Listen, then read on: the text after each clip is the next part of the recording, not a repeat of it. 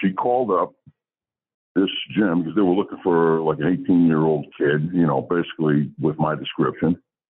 And the guy that owned the gym, his name was Lenny Russell. These guys are always playing uh, uh, pranks on me because I was the kid. So they were, you know, the older guys. So he, he just hands me the phone, and this woman with a husky voice gets on the phone, and she asks me, you know, how uh, uh, how big I am. So I was like, oh boy, okay. Yeah. I just handed him the phone. I walked away, and he's laughing. You know, so I figured this is it. This is a joke.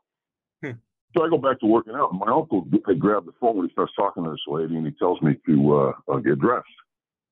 And I go, well, why? And he goes, well, you're going to go to this thing, whatever it is. He didn't quite understand what it was.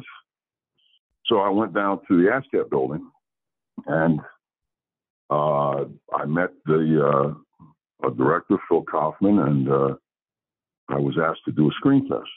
I, I, was given a script and all that, which I didn't quite, you know, understand. And I was asked to do a screen test, and that's pretty much how I got the uh, the role in the Wanderers. that, is that that's incredible incredible because nothing like that ever happened to me. I, I had to work my rear end off for for it